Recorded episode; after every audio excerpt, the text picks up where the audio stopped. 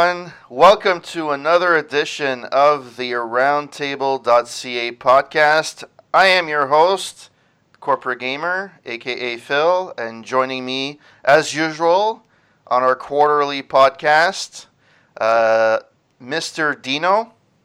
Hello, everyone. Uh, Mr. Steve. Hey, everybody. And Johnny Be Good himself. I refuse to be good. Because you end up being last place. um, how are you guys doing? And welcome to everybody that's listening to us uh, from their quarantine uh, in a bunker, their house, or cardboard box, whatever you're residing.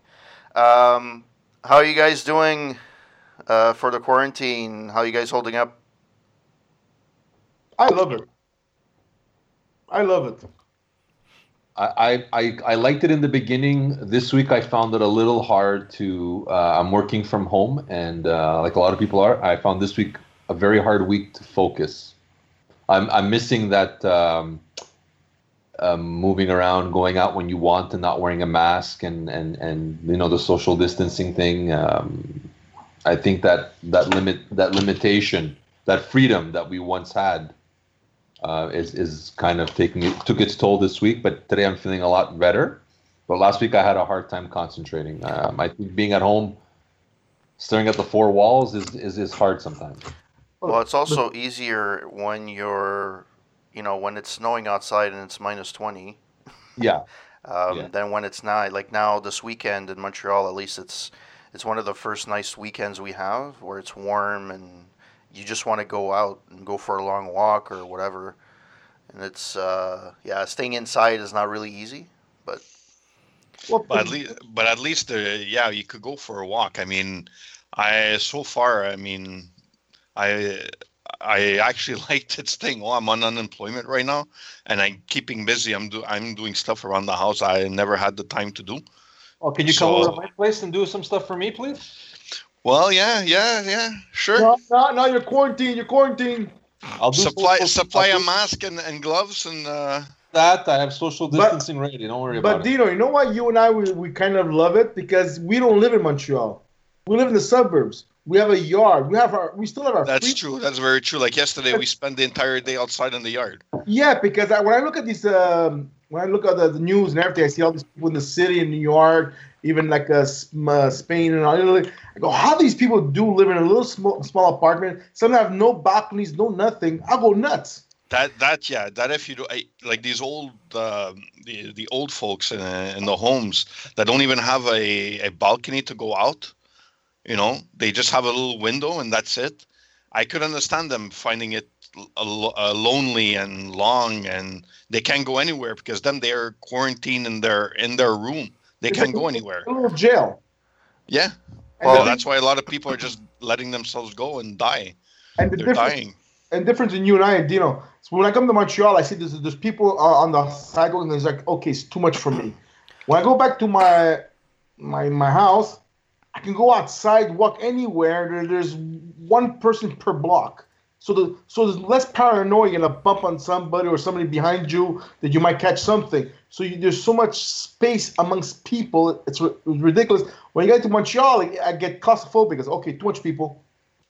yeah, but that's that's nor- well, you- you're Well, you're in the city. The- the- Yes. the- the- you have no choice. I mean, as long as people would respect the distancing thing, it's it's fine. But like I was But- saying before, before we started recording, when you when we were looking at um, at the bank, people weren't really. Yeah, some of them had masks, but in general, people weren't keeping their distance. They were just in line. I guess wanted to get the welfare checks. Um, so it really depends. You can still go for a walk. I mean, I still walk my dog every day. I stay away at like I walk in the street a lot of times because there's no cars. Nobody is riding anything. Um, even at peak hours, it's really weird. Looking at Montreal and looking at a main main street, and there's no traffic in the middle of the day. Um, But that's what I'm saying. That's why you guys, like like you, Philip and, and Steven, you find it difficult. While me and Dino, we're kind of like we, we're enjoying it because we have more freedom than you guys do in that sense. to be honest, I'm I'm more of an introvert, So for me, I'm I'm fine. Like I stream my video games, I play video games, I do stuff around the house. To me, it doesn't really bother me. Where it's going to be um, a problem, and I think it's going to be a problem, especially because I don't think this is going to be like in a couple of weeks everything will be fine. This is going to last at least till the end of the year, if not longer. Um, it's in the middle of the summer when it's 35, 40 degrees outside, and people don't have AC. The ones that don't have AC, good luck. If you stay in a one and a half, two and a half, you're gonna cook. Yeah. Well, they better start buying air conditioning or fan right now. Well, yeah, but I mean, it's it's a thing every year, right? Um, I'm lucky I have AC, and I think most people, a lot of So people. we're all going to your house. Well, there goes the distancing. Hey, it's big enough to have it to be each in, the, in our corner. Yeah, each get a room. Dino, you get the cold room. Yeah. you get to eat. Uh, you get to eat the canned food. So you're good. Hey, it's it's, be- it's the best. Yeah, it's in the cantina. Yeah, it's. Go ahead. Oh, that's it. Yeah. So it's like, look, there's a lot of ways of looking at it, but it's I, I and Stephen is right. Like me shopping, I go once in a blue moon shopping, but the same thing. You, you the movie you can't go to theater, entertainment you can't. Then if you want to do other things, go to a restaurant, meet friends, go for a coffee. The socializing thing that's the best. That's the hard. Part. But even the theater, like I get, like it, it's been years where I do go to the theater, but I don't go that often. Um, to me, there's no appeal unless it's a movie that I really want to go see. To pay twenty bucks to go watch a movie that's eh, and plus you haven't bought any food. It's another twenty bucks if you buy something at the counter, like a trio or something. Um, it's fifty dollars, and the experience of the movie eh, they would have to revamp how movie theaters are done. The only one here that's slightly different is the VIP one in Brossard, I think. I don't know if there's another one, but it's like you can have dinner, you can order dinner while watching the movie and stuff like that. Yeah, and you have your own uh, uh, called a little uh, booth by yourself. ye- and all that. Yeah, exactly. So I don't know if it's really like to me the experience to go watch a movie. Most movie theaters, at least in Montreal, uh, some of them are falling apart. Like the last one I went to uh, a lot downtown, of them are falling apart. it's falling apart. The Guzzo on Lacordaire is falling apart. Oh yeah. Um, it, it's back to what it was before it was a Guzzo, when it was like Lacordaire 16 or whatever years ago. Um, it's back to falling apart. There's, they're not maintained. Um, and I don't mind. And you know what? Like now, Trolls got released. Trolls 2, I think, World Tour got released on digital for like Yeah. 19 bucks, 20 bucks. And it's to basically rent it at home before it goes to the movie theaters because you can't go to the theater. And I don't mind that. I'm at home. I could eat my own food. I can pause it. I have 48 hours to watch it. It's an if I want to see it right away, I'll pay the 20 bucks. Um, and it's an advantage. And on top of that, you're you're stopping the piracy really, um, unless you're really cheap and you want to do the peer-to-peer shit. Um, other than that, it's it's it's worth it. And I think other movie theater, uh, other the movie theaters are thinking like AMC. I think I don't know if you guys. Well, the AMC. Well, it's I I included in the last uh, newsletter we sent out.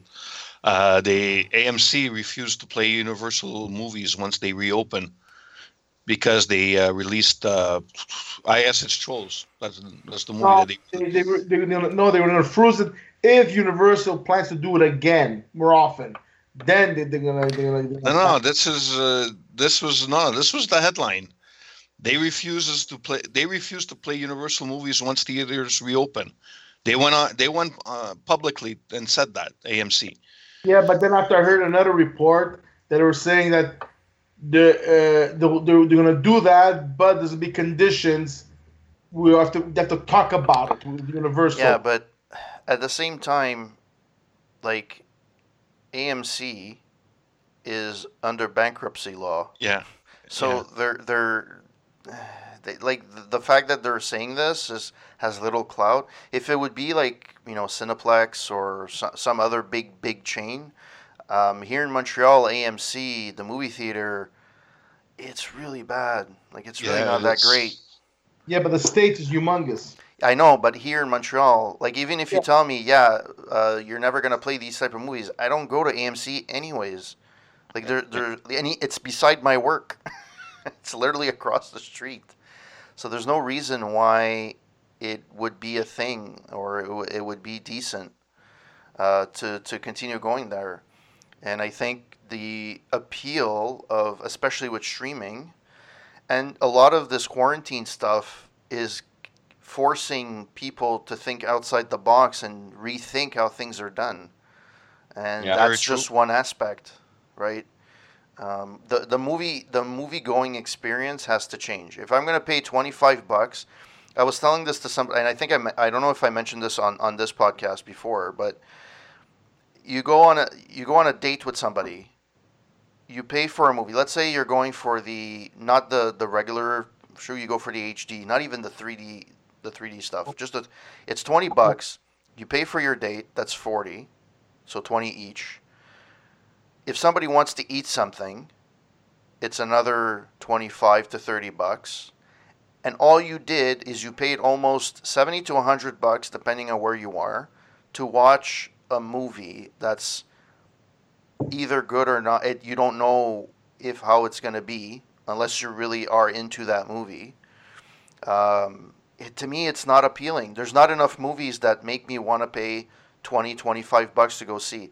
I know that you guys are more fans of that, and I agree that there's some movies that you have to go see in big screen. It's the experiences there, but the experience in the theater itself, those uh, chairs that are broken with tape and that are that recline. It's not all theaters like that. And second of all, this is thing you're saying is also twenty dollars, twenty dollars because you you want to go at night. It's like me, exactly me, and Steve. When we go, Yeah, but did we- you try and go out a five dollar cheapy night? It's packed. But wait, we- me and Steve, we go on weekends. We go there in the afternoon. We go there, we watch the movie, give or take a late afternoon, whatever. Yeah, we- over here, over here, you have a matinee uh, rate, right? That's five, six dollars, whatever it is in the afternoon. But it's not everywhere like that. Well, you go to the ones that that, that just suit your deed. Then Yeah. from, from from the theater, we pay five six bucks, or it's amazing or not, whatever. And then we go to then we go for a bike. We do the opposite what what you guys do. So for me, for example, now tr- mind you, I'm willing to pay seven eight bucks because the movie is the same thing. Now, if you're telling me the twenty bucks, it's the uncut version, it's this and this, I'm willing to pay certain movies twenty bucks. But for the same thing, same everything, I'd rather go go to go to matinee, pay my uh, eight uh, let's, say let's say like eight eight nine bucks, and then all the money I saved is like free food at the restaurant. Me and me and Steven will go. So that's the or whoever I go with. But you also it depends where you go. If you go to the Banque Scotia, uh, the Scotiabank Theater downtown, GP night is like two nights a week or whatever it is. If It's even if you go on, even if the times I've gone matinee, I paid full price. So so in other words, so uh, me too. I went to other theaters like that. They didn't have it and everything. I stopped going. I'd rather do a bit of the distance, and do it my way and do things around there. I get two birds one stone. Yeah, but at the same time, very often when I go to one that's cheaper, let's say I go to a Guzzo and they have like cheapy night, the Guzzos are falling apart. I'm Not sorry. much- I've uh, gone to much- three of them and they're falling apart. Did you ever go to Marché Central? No, I don't go to that one because it's too packed. Uh, I go to the Sphèretech. I went to Lacordaire, and I No. went to. There's No. another one that I went to. Well, what Philip is saying, he's right. They're gonna have to change, especially now. It's gonna be a new world after this pandemic, right? Yeah. Uh, a lot of people are gonna stream even more. Uh, I think theaters are gonna have to come up with a better strategy and uh, bring people back in because I think I think you're gonna have the emergence of the the the drive-in movie theaters are gonna uh, reopen again. that could be that could be that could be a Yeah. that could be something. That could But yeah. I think regular theaters, I think a lot of them are gonna struggle Yeah, on the way back because, like Philip said, it is. You can, let's say you can't, you don't, your schedule doesn't permit you to go to a matinee. Imagine if you go with a family and you got it's four people. It's eighty bucks to go see Trolls. I don't know if I want to spend eighty bucks to see Trolls. You know what I mean? And there's not. Uh, the reason I go a lot more with Johnny is because the prices are cheaper. yeah, they're reasonable. More- Yeah. I'm more inclined to go because I'm saving half the money. But like Philip said, there's not too many movies, and that's it's not like when we were younger where there's every week a movie was an event at one point, and you knew you were going to get a good movie. Now you're hoping that it's good. I mean, to walk in to hope that it's good or We're- decent. We're spoiled, maybe, because there's too many movies, right? There's too much. There's too many movies, but there's the too much is- quality movies, TV, and uh, and uh, Well, no, I don't know if there's everything is quality, but I mean, you have to you have to pick pick I, your. I, pick I think battle. it's diluted. yeah, it's y- not you you have more material. It's the way I, I see it is similar to Netflix, for example. If you go to the U.S. Netflix, yes, you have a ton of more more choices, but are they better? yeah. Right? American Ninja is not a great movie by any means of the imagination, but it's there, but it's not in Canada, right? So it's the same thing at the movie theaters. You have a list of like 20 movies. Maybe out of the 20, if you're lucky on any given quarter, forget forget Yeah. like every week or every month. Quarter, there's maybe one movie or two that would be intriguing. But even then, unless I'm a super big fan, like the last movie I paid that I actively wanted to go watch was John Wick 3 Yeah. that I said I wouldn't care. I didn't care what the pricing was. I was just gonna go in and watch the movie. That's the last one, but it's few and far in between. Uh, Jedi, uh, Star Wars, I didn't care for. Um, everything that's coming out is a lot of times, especially the promoted stuff, is a remake or it's a, a, a, a, uh, Marvel movie yeah. um, or it's it's something that's been rehashed. Um, there's nothing, even like, yeah, there, there's nothing. Even even the on Netflix, for example, um, the last one with De Niro and Scorsese, Irishman. The Irishman. It's a good movie. It's great, but it's been done before. I saw that. It's called every other movie that Scorsese made. It wasn't anything new. It was good. It was good to see all those actors together on the screen and seeing them act, which is fine. But I've seen mob movies before, uh, and they were done a dime a dozen in the '90s. Um, I just find there's there's not a lot of incentive for me to pay a lot of money at the movie theaters to to see medio- mediocrity. And maybe it's just me. I'm I'm getting older. it's very possible. No, it's good. Look, look at okay, look at the movie example We're talking about the, the Oscars, the Parasite from uh, South Korea. Yeah. The concept, the storyline is very good. Now, mind you, I'm willing to watch that movie, but not in a theater. There's certain things it's worth the theater ambiance because it's a big. I mean, you you never gonna have a TV that big as a theater. Okay. Mhm. But certain things like like I like like uh, movies like like I'm saying some sci-fi sci-fi movie I want to see in a big screen. Godzilla, Jurassic Park. Well, Like, sci-fi, The Adventures was good on the big screen. Yes, exactly. But then after, when you give me movies like the Par- uh, the Parasite, the ones from South Korea, or these uh, Irishmen, or if they were in a theater, to me it's like no, I'd rather wait because or the theater or in a house, it comes to the same thing, give or take. You know, because like I don't want to see a T Rex on my TV that that's the size of, of, of my cat. I'm like, ooh, I'm gonna get scared. But you go to a theater and you see the T Rex, and he's the Jack the, on the theater. He's the, the the size that he would actually be if he was alive right now in that room. Like holy cow! Goes who wouldn't piss in their pants when the when a T Rex would just walk on the street? And that's what that's for me. Theater is something that, that when I go in there, it's worth the the, the size of, of the screen. Other things, I'd rather watch it at, at home. The last movie that I saw that I went in not expecting anything, and I think it's my wife that wanted. We got like the 3D version of it. Was Mission Impossible Fallout, Yeah. Great. and the thing about that movie is because it's 90% action, 5% story. Really, No, but Um, pretty good too. it's it. No, it's it's a good movie, but I mean, it's very it's very action oriented. Oh yeah. Um, it's it's it's it's like okay, I said 95-5, so maybe 80-20. Like there is a story, but you don't really whatever. It's the scenes and the action within it. And in 3D it was actually really impressive, especially when he slides off the cliff. That was really impressive. But I mean, it's it's it's more of a once in a while thing. And they don't movie theaters don't make money off of me. Um, I don't go enough to make it worthwhile for them to stay open, and I'm the first one to admit that. Same thing with going going to rent a movie at the movie at the you know there's no more video stores anymore really video rentals. It's been years, unless there's I don't know if any do they still rent One- movie? There's one. There's one in Montreal. Was in the I forgot where. I think it's in uh, in uh, Mount Royal. There's one guy open. He's the last video store in Montreal. I forgot the name of it, but there's one left. That's insane. Yeah, and they used to be all over the place, huh? Yeah. Well, there were fewer and fewer. St- I remember there was one in uh, Saint Jean de Richelieu, and it just closed like eight, six or eight months ago. It's a blockbuster.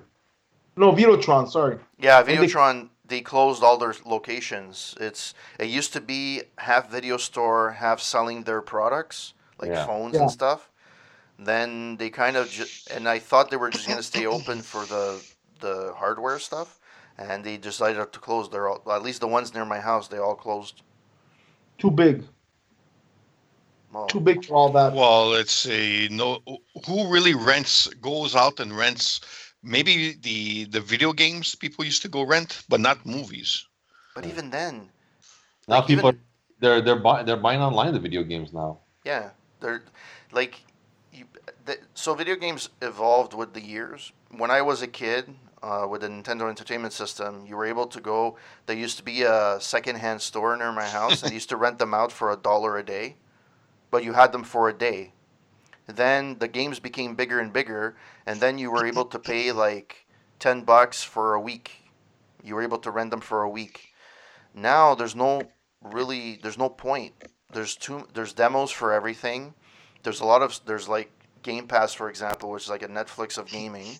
So you don't even have to buy the game. You just b- get the service for 10 bucks a month and it comes out to be cheaper than actually buying the game.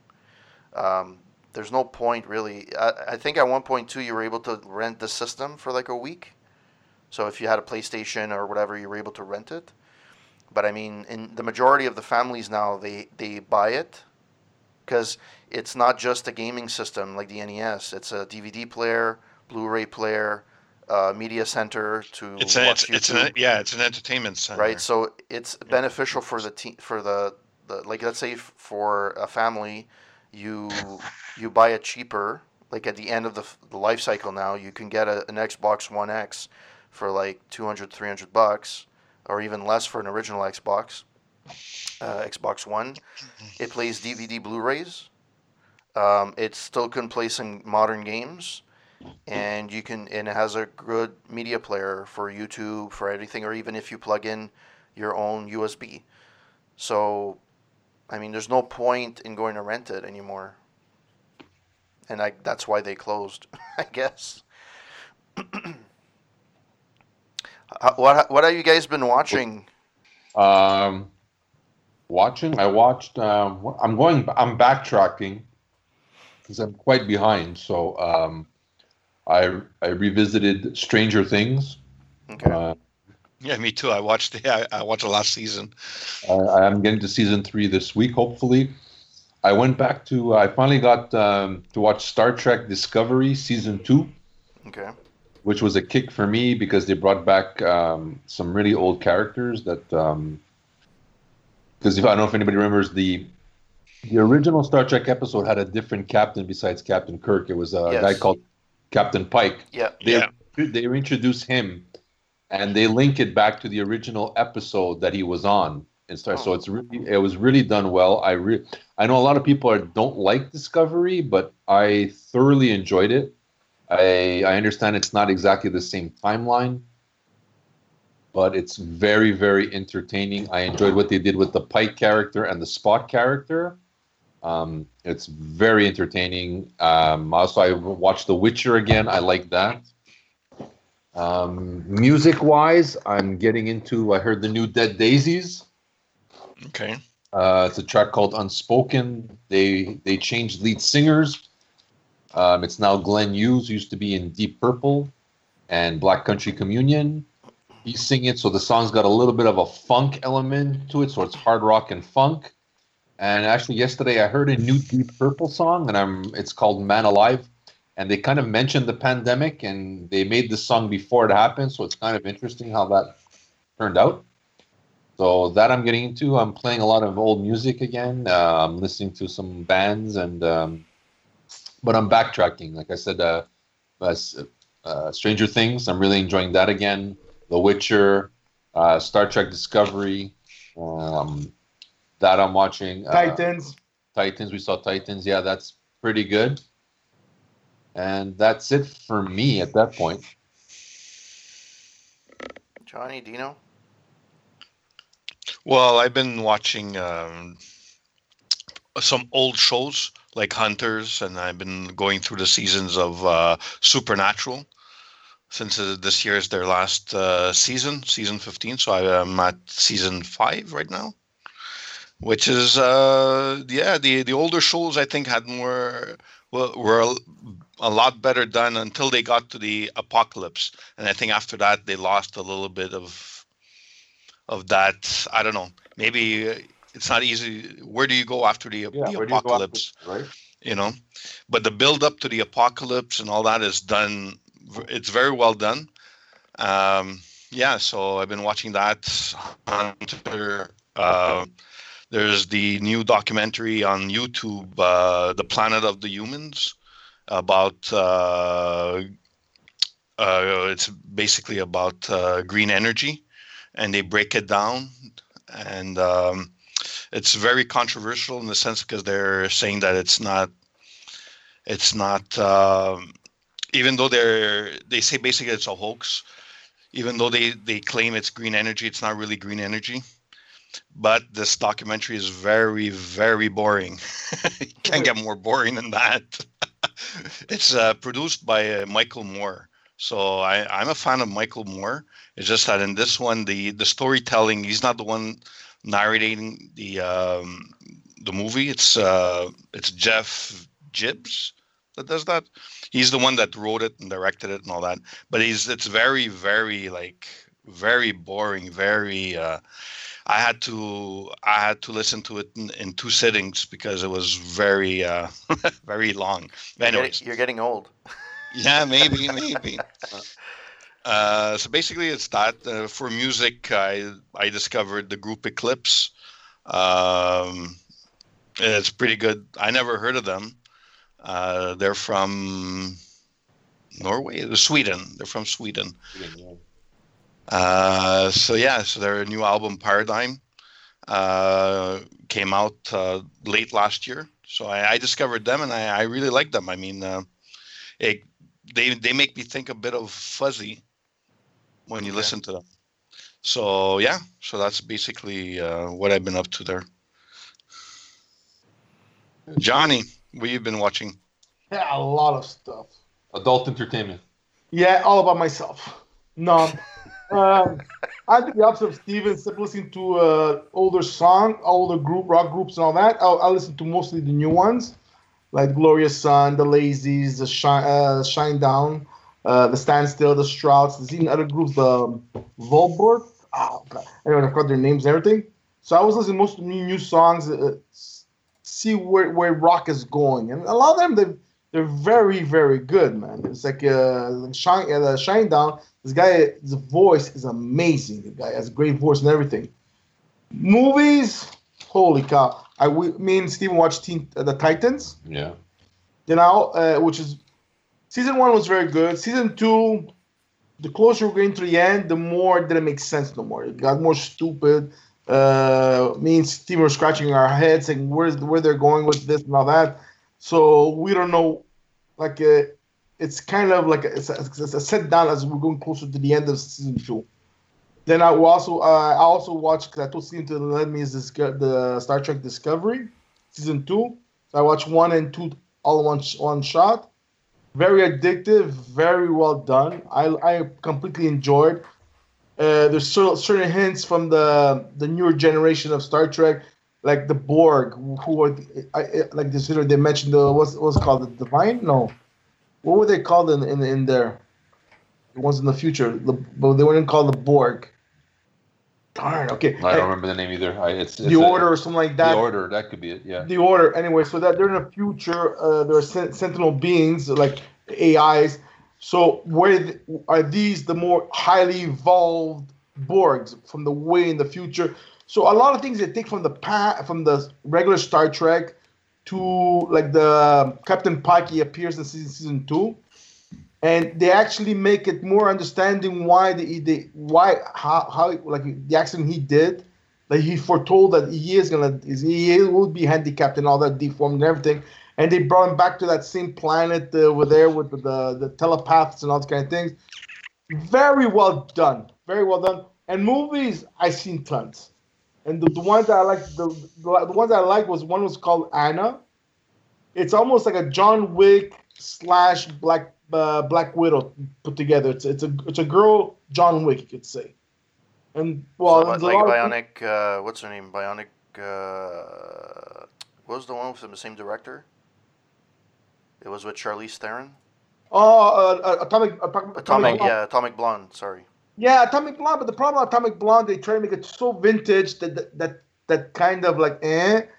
Like Anna, I kind of enjoyed it a lot more than, than the Atomic Blonde. That should be an official rating on aroundtable.ca. What's the? How do you rate this movie? Eh. No, the Atomic Blonde looks good. Three, three out of four, eh, out of five. That's better. We, we got to try to do that. Can we uh, we can incorporate that into our ratings? How many eh factors we can And you have to have the sound. do? We just developed a new niche in entertainment ratings. The- the eh factor. Who needs what- the thumbs ups anymore? Who needs the star ratings? We got the eh. Eh. And then the longer you, you say the eh, like eh, Hey, If, if we can actually get the audio version of that, of you you know doing that, I think we have something going. I totally agree with you, Steve. but I hope you're not. If you guys, well, you be careful, guys, because I copyrighted that. that eh, so I'm gonna sue your pants off, all you guys. Eh, Awesome. Eh. Who cares? But then again, who cares? Because you guys are quarantined, so you actually don't need pants. You just walk around with underwears or pajamas. that's what, that's you what me and Johnny are doing now. We're in our underwear. Exactly. And we, we already swapped our underwears already. Yeah. There Hey. goes there goes social distancing. Wait a minute. Hey, Steven, five minutes. Uh, uh, We do a underwear swap again, Yeah, huh? That's it. Okay. So, Mine might be a little stinky. Sorry. and the movie that was. Ew. Did you guys see the a simple uh, simple favor? No, not me. It's with it's with uh, Anna Kendrick and Blake Lively. No. Now No. I, I, I watch I watch because because one of my coworkers had it, so she she lent it to me. So me, I go yeah for just to see Blake Lively. Like I always found Anna uh, Kendrick pretty, but next to Blake Lively, she's ugly. Oh my! oh yeah, Blake Lively's gorgeous in there. But How then- do you really feel, Johnny? Eh, no.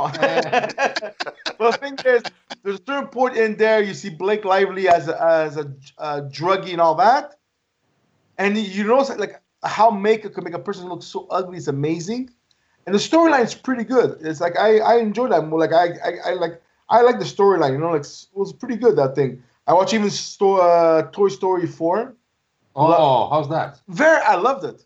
Okay. It's still very. It's, it's well. It's like kind of. You know, it's a good storyline. I don't want to ruin everything. I seen Rings, the late latest one, with the the guy from uh, the Big Bang Theory is in there. okay. It's it's good to watch at home. If I was in a theater, like Well, you got I- no choice now. no, but I'm saying spending ten bucks or more on that movie in the theater, Yeah. I'll pull fits that you won't believe it. No, there's no two more. Uh, nocturnal, nocturnal, uh, nocturnal animal. Okay. I, but don't forget, these I'm enjoying it because it's at home. Paying ten dollars or more in a theater, it's a different story, you know. And Nocturnal Animal, I enjoyed that too. It was very well, well, very well done. So I saw I watch a lot of movies, certain certain title movies. I forgot it completely because once I stopped finishing, uh, once I finished it, it went straight to the recyclable. Like, uh, I, or I give back to my friend or whatever. You know, like certain certain I didn't give something to my brother and go look, take, keep it, give to another friend 'cause I don't want it back. So there's good, good, good things and bad things in uh, watching all these movies. Yeah, I I went the other extreme with the Star uh, Trek. I watched Picard. How's Uh, that? I watched it. It wasn't. Eh. It's it was okay. it's um, it's Copyright. it, it's Oh, basically John, Johnny. Um, it's basically, for me personally, it just feels like it was a bank on nostalgia for the next generation. The uh, to be honest, the whole story could have been done in three episodes. Really, um, the way that it, everything is drawn out, uh, Picard really lo- like you're you're used to seeing Picard as being a strong um, captain Yeah. and I know he's getting old. I know I understand he's older, but he just felt frail.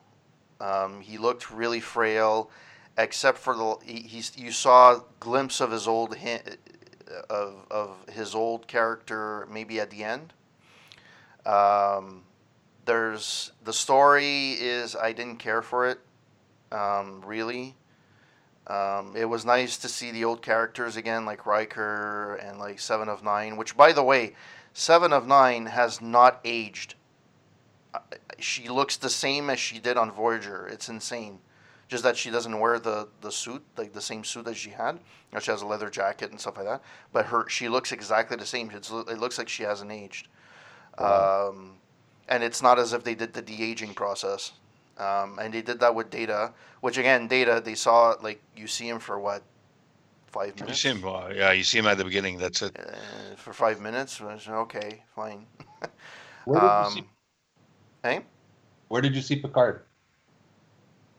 I saw it on. Uh, I saw it on Crave. Ray? Okay. Thank you. Uh, yeah, they, they in Canada you can watch it on Crave or the Sci-Fi Network, Yeah. uh, or CBS All Access if you have it. Um, honestly, not amazing. I guess if you're a fan of the Next Generation, you'll watch it. I had to like I was watching it every week, and then at one point I stopped because it was like, you know those um, Marvel Netflix shows which had a formula, starts Yeah. off in a certain way, a bit of action, and then you get to the end, and it was like to be continued. Yeah. Same model was applied here. Um, the action you saw they had a budget. The action scenes that there were that they had were okay, but they're few and far in between. Um, it just th- there's something that it just felt off. I wasn't intrigued by the storyline, so for me, if they do a second season, I hope they learn from the first season.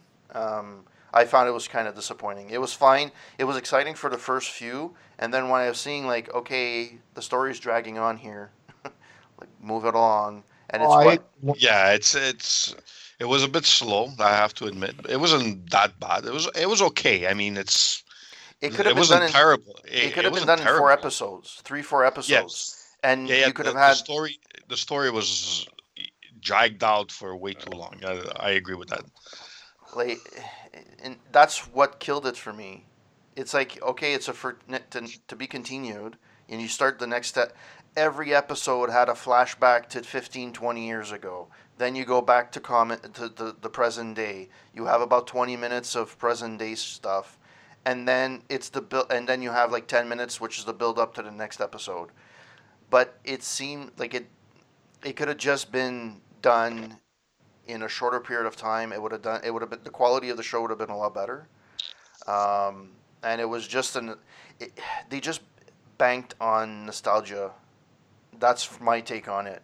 Oh, you wanted to see Data? Here's Data. You wanted to see Seven of Nine? Here, here he is. Uh, here she is. You want to see Riker? Here he is. It's was basically that. Um, that was my take on it They were milking it, in other words. it feels like it, it's and i'm not saying that the, the the creators weren't fans of the show i think they missed the mark with the spirit of the next generation um, and how like if you look even today if you look at the next generation it has aged well especially if you looked at the the, the hd remaster that they've done um, it, the storylines still hold up they're still really good the characters still hold up Thing with Star Trek. Yeah. I mean, this thing built in the '70s, and still some stories are like, wow, you know. Exactly, and I think they kind of went for full sci-fi here with a nostalgia factor, but they forgot the spirit of what Star Trek was and how it and what made it really popular. And I know that Captain Picard is super loved, and he's you know on lists. He's usually either the first or second one on everybody's list. I just felt his his he just felt old, and it's like, eh. Yeah, but don't forget Picard. Like he he also like he did the Old Man Logan. No, Logan. Sorry. Yeah. And he was playing the Professor Yeah. X, Raj, and everything. But then when you see him in the, in the late shows, he's hyper, hyper hyperactive. The guy. Oh He no, has- he- he's Yes, super. fragile. Yeah, yeah, he's super active for his age. He still Oh works my out. god, he walks up and down the stairs. It's like, wow, this guy's full of energy for his age. But He's a, but he has to play that role. They try to make him play like that. That he's he's not at his prime anymore. But the thing is, is if you, I don't know if you guys actually watched Picard. No, I No, not Okay. I did. I did. Okay, did you watch the last episode? Yes. Okay. Don't spoil. Don't, no, no, I'm not spoiling anything. I I was just saying, don't you feel that that felt more like the Picard that you knew, more than the first seven, eight episodes or whatever it is? Yeah, but I, th- I think they tried. What they they were trying to do is basically, you know, someone that retires and just sits there seems to de- deteriorate, right? Is not active, and I think as as a as a as you see him go through the the series, it's as if he wakes up, and then then at the end you see him more like the way you remember Picard. That's the way I saw it, and in that sense, they they did their job well. It's just that, yeah, it was very slow going. Oh, or should you say he felt wanted or Where he felt wanted, needed, Yeah. call it the way you want, you know. I So that's the way that's the way I saw it. Like It- you know, he retired and he you know he had some regrets and stuff like that, and he went back to his house to to his homeland, you know, back to France, and he just stayed, uh, you know, on his uh, winery. And what a bad place to retire, right? You know, at a winery. Well, he was always talking about that. Well, that's his brother's place, right? Yeah, something Yeah. like that, or the family thing, uh, whatever. But But forget, still, But but see, that's based on reality. Example, how many people they say goes there when your parents get older and grandparents, you have to make them feel needed and wanted. You know, like if they, they want to cook for you, make them because they feel needed. Because once they don't feel needed, they feel obsolete and they want they they, they find you they find themselves use, useless and they go, eh, I'd rather die. Nobody needs me. So To- same thing to- with cars. Try and say that sense. But to me, if like Picard could have been a secondary character, and I know the name of the show was Star Trek Picard, I get it, but they could have revamped it so that he's a secondary character. He can still be a main player, but not the main player. They Well, had a, they tried oh. with a different cast of characters, and I just didn't feel like if you watch the original show, you see or you feel that the crew gets together. Then again, there were 21 episodes per season, and seasons were a lot longer.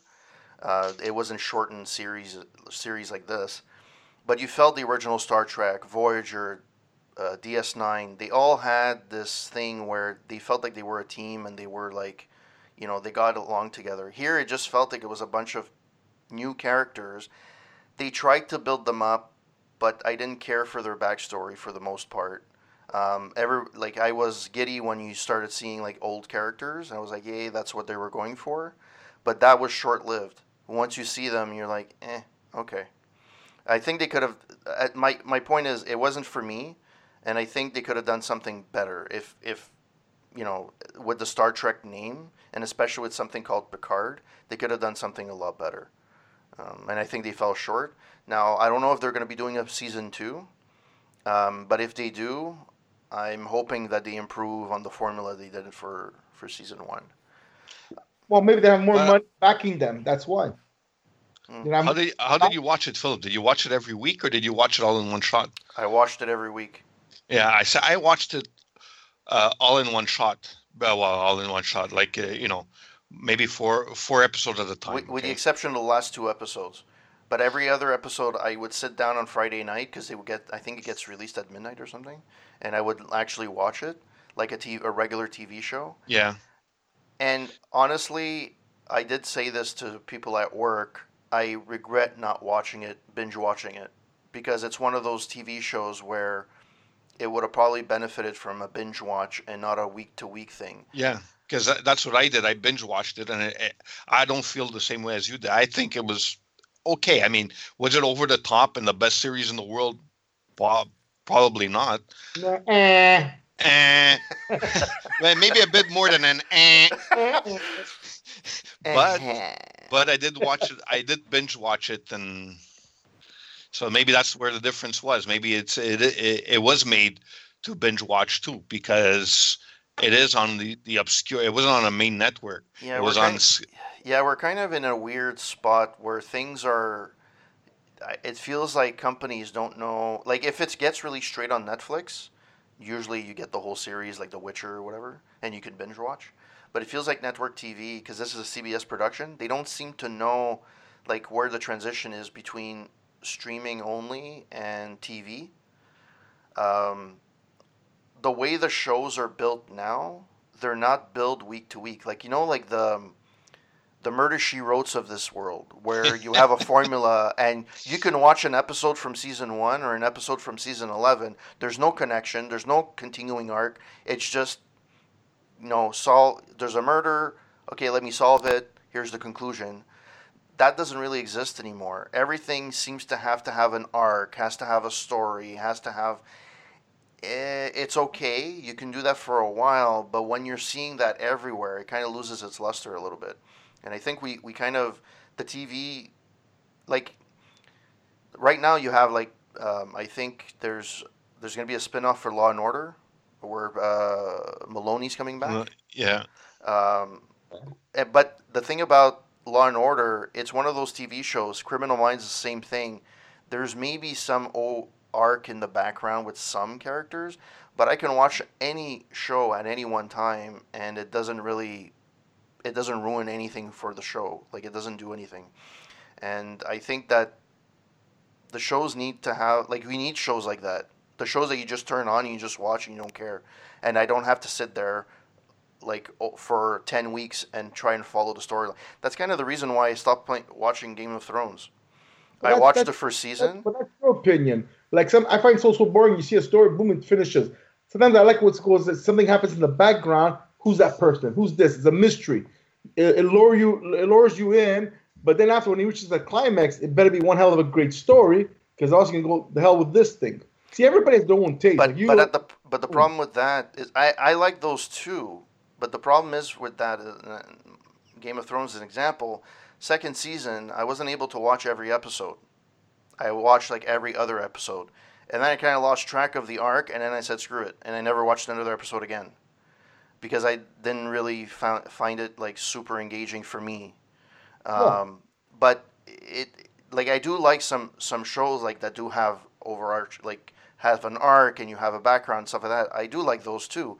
But there's a place as well for the hunters of this world, Spencer for Hire, uh, Criminal Minds, Law and Order, the ones that just have the network type shows. Um, the first one that comes out with an, uh, I guarantee you, the first one that comes out with a show that's like that for digital only, it'll it'll people will watch it because you don't have to binge watch it. You can watch two episodes, and you don't care. You can stop watching it for six months and then go back into it.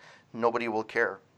And I think there's a I think there's an actual market for that. Not everything has to have like a budget of two hundred million dollars and have this super big license and to have like um, you know these stories that are super intertwined. Sometimes it's too much. Um, and it, it again with with Picard, it kind of fell short. They I had the budget. With, this- with you, yeah, but look, you the way you, you take certain titles and you say this is not uh, high budget and everything. Like I watch TV, okay, example, TV TV show. There's some TV shows are low budget I enjoy more than a high high budget TV series. Yeah. Some of them have. It all depends on the storyline. If, if it attracts me, it attracts me. If it doesn't, it doesn't. You cannot put all of them in the same package deal, all the all, all the shows in one one one thing, and say that's the way it is. No, But name There's me one show that's on Yeah. a digital distributed, uh, like a, a, a, main, a main distributed uh, on digital only. That's not big budget. Everything that gets released nowadays on Netflix, Crave, uh, Prime, it's all big budget affairs. And it's you, you can't deny that. Um, either you look at the Marvel, even though they don't have it anymore on Netflix, Those were big budgets. But you know why they have they have to because because they, they know they have competition coming. Or they're already they're already there now. That uh, Walt Disney get, get, get in, is getting involved. They want to take all the all the the Avengers, all the Marvel characters into their their thing. So they're preparing their themselves. It's like example. Look, it's comparison. It's like Walmart. When Walmart was here alone, they were lazy. They like they, they're not other stores were not bad. As soon as they knew Target was was getting wanted to come back to wanted to come to Canada, all of a sudden they upgraded their store, they upgraded their prices, they did this, this, and that, that. Just to so when Target got in, just to kill them. And Target came in with a with a high attitude, saying, uh, "We're gonna conquer this place that we conquered America." So they came in with over overinflated that, that they were the, the best that ever existed, and they went belly flop. So so these these uh, what's called I'm, I'm uh, Netflix, uh, all these places, uh, Craven, all that. They're doing the same thing as Walmart. They're preparing for the competition to get inside, and they want to keep their clientele from the new competition, and and that's why they they're doing all these uh, series and all that. Uh, uh, popular uh, writers, uh, producers, directors, and actors to say, "Goes look, you, you have to you have to describe our website because we're the best because we're not willing we're willing to put quality over anything else." And it's all that. It's all business. It's business But important for big now. jet budget doesn't necessarily mean quality, though. Of course not, but it attracts you in. It's like you're saying Picard. If you put another name, you put uh, a new series, Riker, you, you won't get as much people. You get right, you say you say Picard, it pulls in. Yeah, it's- but again, it's even with, to me, the the problem I had with it was the actual story. Like, like if if if it could have Well, been a mini series of four four episodes, it would have been fine. You cut out all of the fluff, and you just have the story arc going, and you just have boom, boom, boom, boom. It was say- super slow, and they stretched it out longer than they really had to.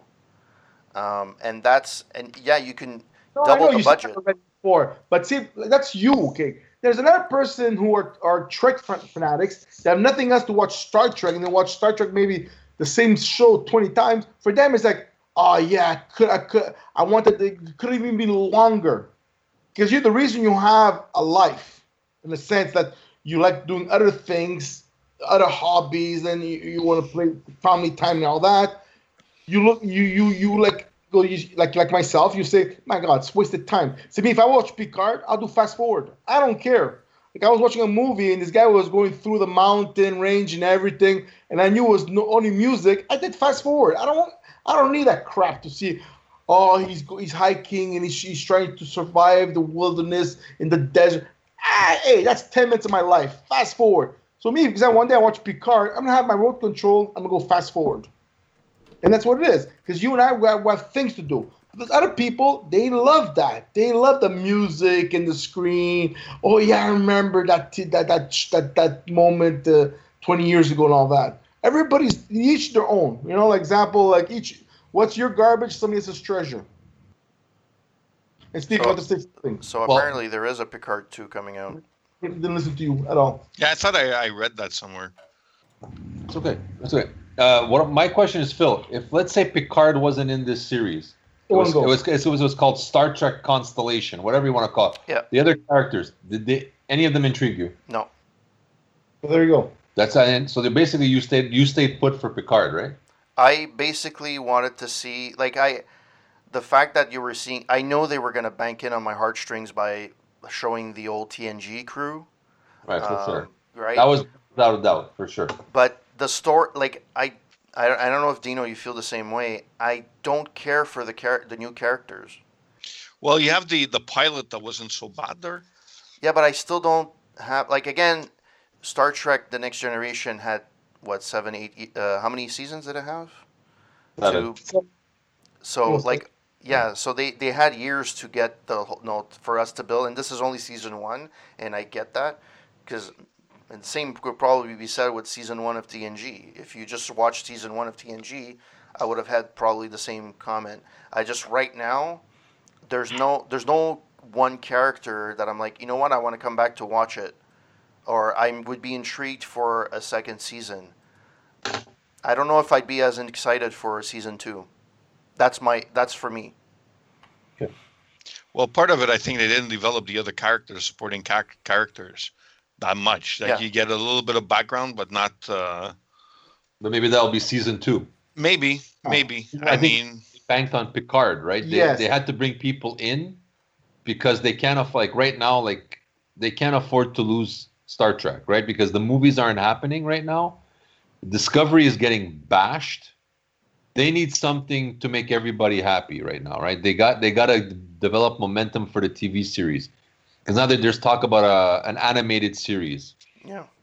So they need to, for me, they need to bank on it. They need to, they need somebody to. So they brought out the big gun, the big guns. Who, who else is bigger than than than Picard? You know, I mean, he's the last great captain. You know what I mean? That people will follow. Well, look at Star Trek Discovery. Example, there's two seasons. The first season, let's an example. Let's think because there's less show, there's more shows than, than Picard.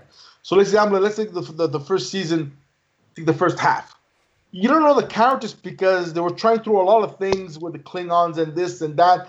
But then as, as it progressed, the the characters start to blossom.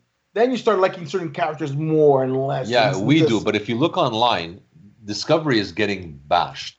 Yeah. They're saying it's not Trek. It's something else. They should not even call it Trek. Uh, when when uh, Pike and Spock came in, everybody is begging for a spin-off series. They said kill this cast. Who cares? And give us Spock and and um, uh, what's his name now? Pike their own series, which I understand. That's nostalgia. You grew up with it. But like I said, Star Trek now is in a, again is in another state of flux. Like I said, the movies are not happening as fast as they want. Um, They're in trouble. So so they're in trouble. Uh, Discovery is is having a hard time. Uh, is to keep the fan base happy. Everybody's bashing it. I, I got kicked off a website because I wrote that Yeah, it's, it's it's a good show. I got kicked off. Uh, people are really hate it. Um, so they need to really stabilize this version of CBS streaming or whatever it is to bring the fans back. Or we're going to go through that gap where there was that year where the last Star Trek movie bombed, uh, Enterprise got canceled, and we had five to seven years no Star Trek, and everybody was uh, depressed that there's well, maybe maybe that would be a good thing, just to wait wait a while and come up with a new con- like a, a new new Yeah. generation type of they thing. can't take that chance because all the other cast members now of all the beloved series are getting old, and Yeah, they're so you, you create something new, like when they they launched the the next generation. It was years. yeah, yeah, I but- know. But at first, the, the first season of Next Generation was bashed, and it was at risk of getting canceled. It only got it really good, and people followed after season two with the cliffhanger where they actually were thinking of even uh, killing off Jean-Luc Picard and getting. He was actually thinking of leaving. Yeah. Um, but Star Trek, the fans are finicky. Like I said, Discovery, it's a great show, anyways, but there, people are not following it as much as it should. But they're gonna be complaining and, and- bitching like every every and, and every and everybody they, like so what they do is they do like everything like WWE they bring they still bring in the Undertaker. They still bring in Shawn Mar- Mar- Marvel's gonna bring in at one point when their one of their phases goes bad they're gonna bring in Iron Man. They're gonna resurrect Yeah. Iron Man or Wolverine or bring Thor or bring somebody back from the original one to save its ass. Yeah, and this is what Star Trek they need to bring the big guns so they get viewership to show that this version of Star Trek on TV is viable But and that's I- it But I think so. And you gave a, a good example, WWE. The WWE or WWF, whatever you want to call it, um, Right. when you start relying strictly on nostalgia, you're in trouble. Yeah, yeah, exactly. And that, but Star Trek is in trouble. Like I But- said, Discovery is not doing what it's supposed to do.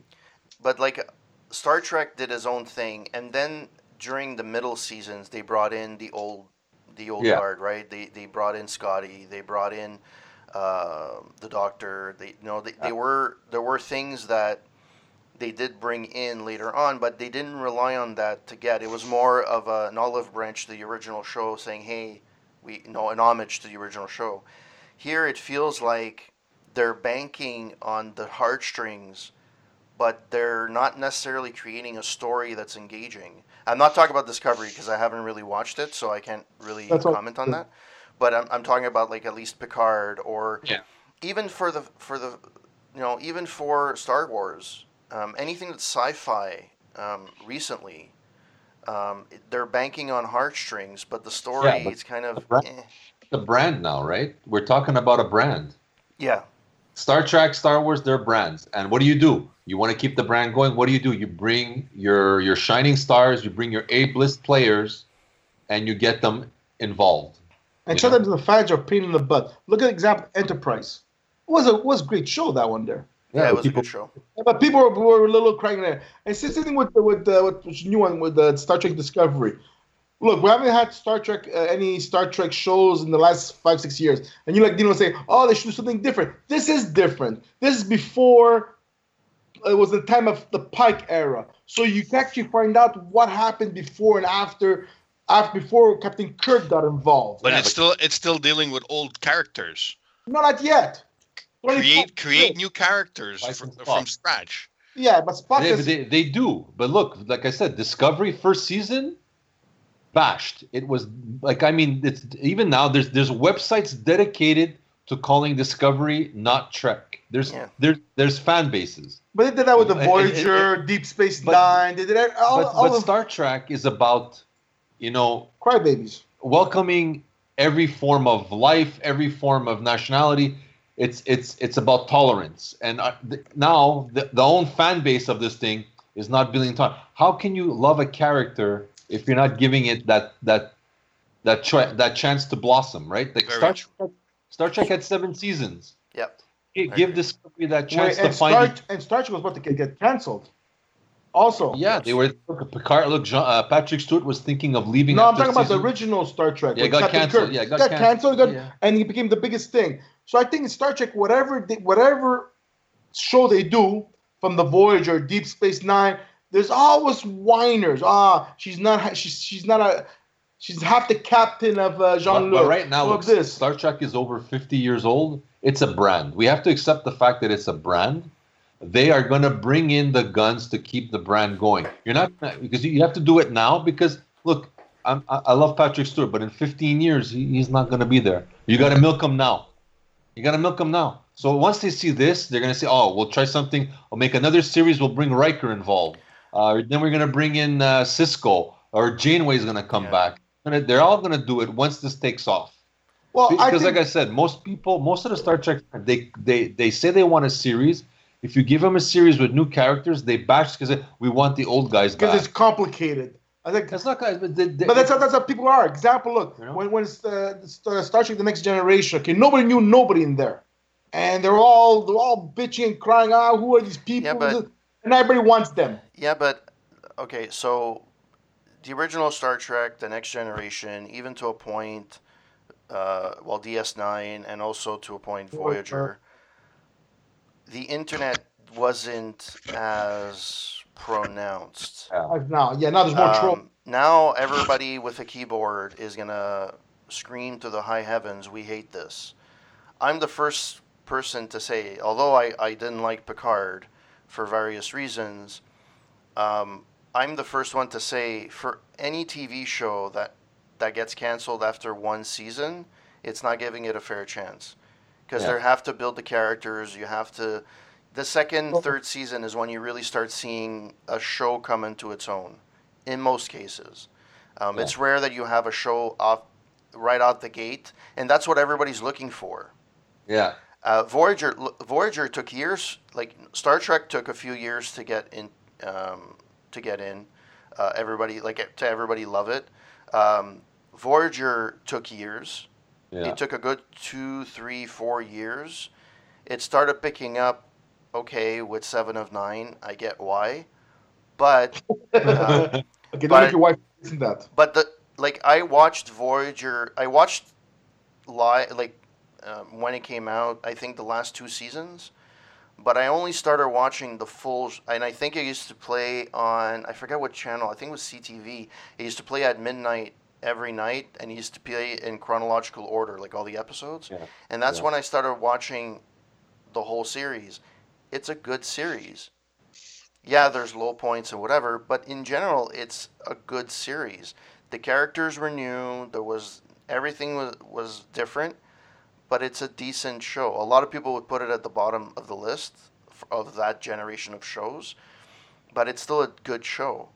Yeah. Um, and I think that people have to give shows a little bit more chance, like Discovery. It's very possible in ten years, you no, people come back. You know what? It's it has a revival because people finally like it because it's outside of what people are expecting or what they want to expect. Yeah. Well, that's it. But, but all I'm saying is right now, Star Trek. I said it. Like, it's another point where Yeah. like they were hoping the movies were gonna be bigger and more. You know, like every two years to be popping out a movie like the old guys, right, used to do. But it, it's not happening, but right? the last movie wasn't that bad. The con one was in the second one was Into the Darkness, I think. That one I- was a little weaker, but the, I the rest. all, but uh, look, a lot of fans didn't like the third one. Uh, got the best reviews, but it still underperformed. Like, it didn't make as much money as they hoped, and I thought. I mean, as much as I loved it, I thought it was like really great. It, it underperformed. So they're not sent. They're waiting to see what to do with these films, and then suddenly there was a big hoopla with Quentin Tarantino to get involved, Yeah. and now he's out again. yeah. So now it's in a state of flux where they want to do it, they're not sure they're going to do it. Do they get the original cast again from the movies or not? Do they start over? It's a state of flux. I, I think they thought that the movies were going to do like Marvel, right? You have this the, the cinematic universe, then you can open up the TV universe again. But the movies have not done what they were hoping, and Discovery is is struggling. I mean, I think they renewed it for season three, but it was just it took them like a month to make that decision whether they really want to do it. And now they said, okay, we need to prove that Star Trek is viable. This brand can exist. So what do you do? You gotta, like I said, you gotta bring in the big guns. It's like every, like like WWE, W, every WrestleMania. Who, what's more exciting? Oh, I, I wanted to see the Undertaker. I want to see the Triple H matches. Everybody's looking for that. They would come there when they were wheelchairs. You know, like, but I mean, at one point you can't. I mean, it's reliance, and you're right. That's a bad move, but it's a brand that's struggling again. They have uh, right now. I don't think there's a choice because I think if there be no Picard in this series, it would be, be called Star Trek, whatever, uh, whatever you want to Untold call. stories. You know what I mean? I I think like you, if you didn't like the story, you wouldn't have stuck around. I think you stuck around a little more because it pulled on your on your heartstrings, right? And they know that. I wanted to give it a chance. Like I mean, I'm I'm like even if it's a horrible show, I'll still watch the full. Like I, I'm not saying that it uh, this was a horrible show. I didn't like it, but it, there's a lot worse out there. But even if it was like after two episodes I didn't like it, I would have probably powered through it just to see what the end result was. And I think it kept my true attention for three, four episodes. Um, until uh, no, sorry, until the fifth episode. I think that's when Seven of Nine came in.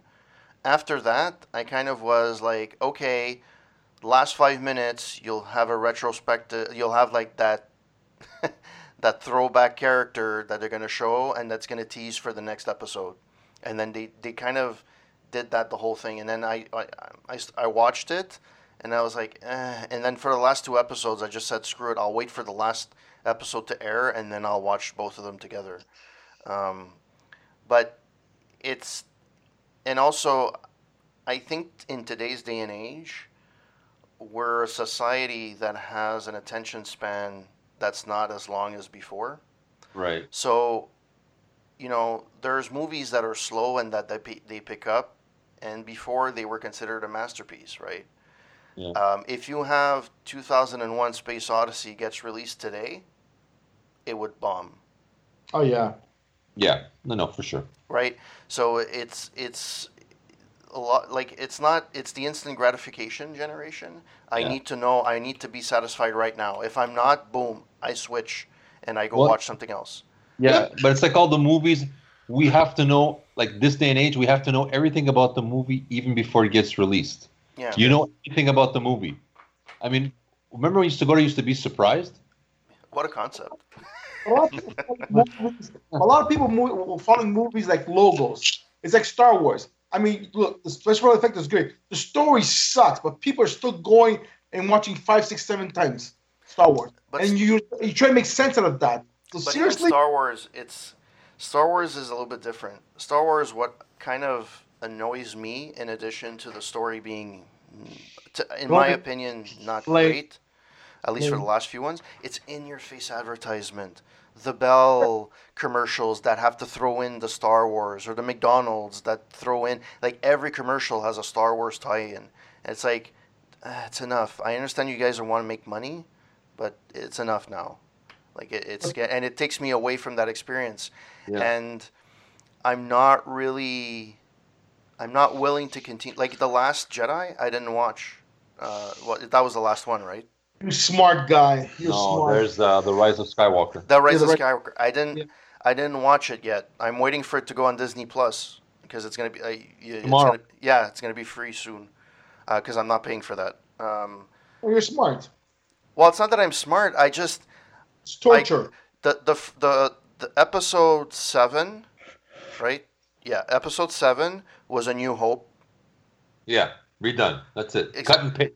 Then Rey is episode proof. episode eight was WTF. Yeah. Like what what happened? Why Yeah. is Skywalker a grumpy old man? Yeah. Like there's nothing that felt right about that movie. Yeah. The No. train the training was horrible. It's like Yeah. two scenes. Okay, great. And then the last one, which apparently is the best of the bunch, and in the best of cases, people are still saying, well, it's it's good, but it's not great. Yeah. It's Now, true. Yeah. I don't like to rely on reviewers necessarily, but because the first two episodes kind of let me didn't really appeal to me, I had no desire to watch the last one. And look, to your point as well, bef- coming back to your point before, there's Star Wars fans that are there that are going to watch every Star Wars, no matter how crappy it is. Yeah. Yeah. It made its Yeah. money. They're logo fanatics. They they go after it because we have to love it, and they go. But don't forget, the last one is still the best of the last three Star Wars. Yeah, but I'm- that's saying like a turd and a polished turd. The polished turd is nicer. Yeah, okay. I, I don't. I, I, I think that it it's possible. That it, I'm gonna when I see it, I'm gonna actually. I think you're gonna like it that you got it for free. Put it that way. Yeah, Okay. Well, I Yeah. yeah, it's easily yeah. You're gonna enjoy it big time because it's free. Yeah, you well, are. you know what? I give JJ his kudos. He You he tried. he he saved it from the second one, the the the Last Jedi, which really destroyed every like it. Oh yeah, It destroyed my childhood, basically. Princess Leia and Skull. Uh, Don't don't tell anybody yet. that's the Well, second he, one. he- No, that's, he has- he hasn't seen it. It's not the, the Princess Leia. No, no. Princess Leia was the second one. Yeah, the second last one. Yeah. When space, remember she floats in space. Oh, I thought you said Phil didn't see it. No, No, that was the last I, one. I didn't watch the last one. I didn't Oh, watch okay. episode nine. Yeah, but the episode eight is when Princess Leia's like her spaceship, uh, Yeah. and she she and she guides herself unconsciously inside uh, towards the door of the, the well, spaceship. In the book, she is a Jedi, but I mean, in the movies, they didn't really reference her. So it depends. Disney tends to. Ter- uh, Disney, what they did with Star Wars is what they've been doing with the Terminator series. They have no idea where to go with it. They just put a name and they hope Make- to hope to God somebody goes sees it. No, they Yes. think no, they no, not even hope to God. They put the name goes we're gonna make money because the name the name is everything. That's what they do. Because you could have the most crappy, stupidest store in the world, but the name's gonna make money. That's what they look at. The best uh, uh, description that I can give, I, I heard, I forget which which YouTube channel said it, and I kind of agree with it. Episode four, five, and six are the standard of what everybody loves about the series. I don't think anybody debates it. Yeah. One, two, and three, episode one, two, and three, although were not great, they had a vision of what they wanted to go with each one. Yeah. Yes, it wasn't great. It was lackluster. I did like episode three a little bit more than the other two, but there was a story arc that continued from one to the other. This one, it just feels like different story. Like there's nothing that holds it really together well. That's it. They don't. They didn't know where they were going. Let's give the fans what they want. I think. I think J.J. Abrams, like you know, the first one goes, "I'll make it so it feels like Star Wars," but I don't know where it's going right now. I don't because he wasn't supposed to come back. yeah. They were supposed to get like like Marvel movies. You get each each movie gets a new director. Yeah. And then with the second one that he really screwed it up, they had to bring him back because he saved the franchise originally, right? So again, he does bring the essence, that feeling of Star Wars back, but there's so much damage control in the first hour that you're like, okay. They're trying to make you believe that the, the Last Jedi never happened. What was it? Too little, too late. In Yeah, a sense? exactly. But I mean, like like I said, the first hour is damage control, and then Yeah. you get to the next movie. Like I said, they should have made it like a like a Lord of the Rings thing. Make two movies if you're gonna do it that way. The first one is fix everything, and then come back with the second part and say, okay, now we're gonna do a, a glorious ending for these But guys. back before like Picard, they're they were trying to milk it as much as they can, and they and they and they and they shot themselves on the foot. That's why I see it. yeah. You know, it's like uh, it's really damage control big time. The Look, stuff. we're we're not we're backseat directors here and reviewers and you know or couch reviewers, and I know it's not easy to make a you know to make movies and stuff like that, but I I don't understand how hard it is to build a story arc. Like you have a story, you have a franchise like Star Wars where you can easily say, okay, this is where we start, this is where it goes, and this is how the story goes. Okay, this is how we're going to implement it. Yeah. They changed throughout the whole series. How many directors left and they Yeah. had to rehire, they had to rewrite the script, they had to do like it's at that point you know it's a it's a, a recipe for disaster. Yeah, But- they need to stop for a few years and and and make like Marvel did, right? The guy Kevin Feige wrote out a storyline for 25 movies where it's going and links them. Yeah, yeah, They need somebody like that to say, okay, we're gonna make a trilogy. This is like Philip said. This is how it starts. This is the middle. This is the end, and we stick to it. but look, example, Disney had two things to rely on: all the all the uh, the Star Wars uh, cartoons on TV and the old comic book of uh, Dark Horse, who had Star Wars before. Yeah, You could see which ones were good writers, who could bring you somewhere that you you see. yeah. that- But Disney wants. Look how many guys have gone in to, to do a Star Wars movie and left. yeah, It's a revolving door. Like even Han Solo, halfway through the movie, they, they kicked out these directors. They Yeah. brought in Ron Howard. So I mean that that Han Solo is as entertaining as it is. Surprised the shit out of me. But also, they all as a whole they weren't great movies. But also the build up to a Star Wars release movie kind of lost its luster after a Yeah. while when it gets released. Uh, was it Han Solo that was released a year, like oh, not even a year after the last? Three months. three months after, yeah. Well, after like after the last Jedi, three months later came out Solo. Yeah. And you have a year to build it up. They showed like two commercials in January, and then the movie came out. Yeah. And So that ha- and that, go that- through, went through different writers, different producers, different directors. and the directors were kicked off during as they were filming it. There was a lot of rewrites, a lot of stuff, uh, uh, refilming, and they brought in Ron Howard, who again Uh, patch it up. patched it up. He did a great job in fixing it. I can only imagine if he would have started the project, it could have been like really good. Or, or worse, you don't know the whole things. You don't know how much the other guy did and how much he did. yeah, maybe. So But- it's full of question marks. Like Philip said, I'm not a, I'm not a director, but you know what? Um, I think a couple of guys with some common sense. I I mean, you have the guys like J.J. Abrams who said they're Star Wars fanatics. You have everybody who's in these projects who say they're fanatics. You have all these fanatics in this thing, and it it went. I, I, it's something that I still scratch my how it went that bad. Unless the big guys, they tie their hands back in the, Uh, ba- in yeah, the so back of I, the. I'm guessing in the Disney has the- some sort of something has gone wrong, and this is another series that needs to take a break now. They need to wait three, four years, maybe five years, make a sol- make a solid plan of where you want to go. Just don't say, okay, we don't. There's no Star Wars movies. We have to make a Star Wars movie. That's that's not the idea to do it. That's it's it's basing it on the wrong criteria. You need to have like even like like with all these streaming services and all these shows, we have the big budgets. The thing I wanted to say is, regardless of the budget, the bottom line is you have to have a story that's going to intrigue me. No matter if it's a three hundred million dollar movie, if it's a bad if it's a bad story, it's a bad story, and it's a, then a three hundred million dollar story. You know, like if you put that much money in a script, as you do with green screen, we might have something. You know, like Star Wars, start off smart, like The Mandalorian. That's what It's, I'm asking. it- it's very small scale, How but it works. I loved it. It's the best Star Wars thing right after Rogue One. Rogue One is the next one after this, the trilogy. yeah. Then The Mandalorian. It's it's low budget, but they got good writers.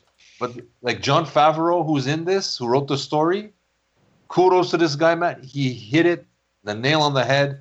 This is the most entertaining Star Wars thing since Rogue One, and I give him credit. It's great. And Baby Yoda is selling like crazy. I, I, I want to I want to have a Baby Yoda. I want to adopt one. I want to have That- one. I want to have shared custody with you know. Because that's what you were talking. I, I wrote the, the, the Baby Yoda thing. But you know what? Maybe Star Wars needs to go stick to the small screen for a while, develop a, a cinematic universe, and then base. and then spin it off into movies like Star Trek did. Maybe they got to do it in reverse.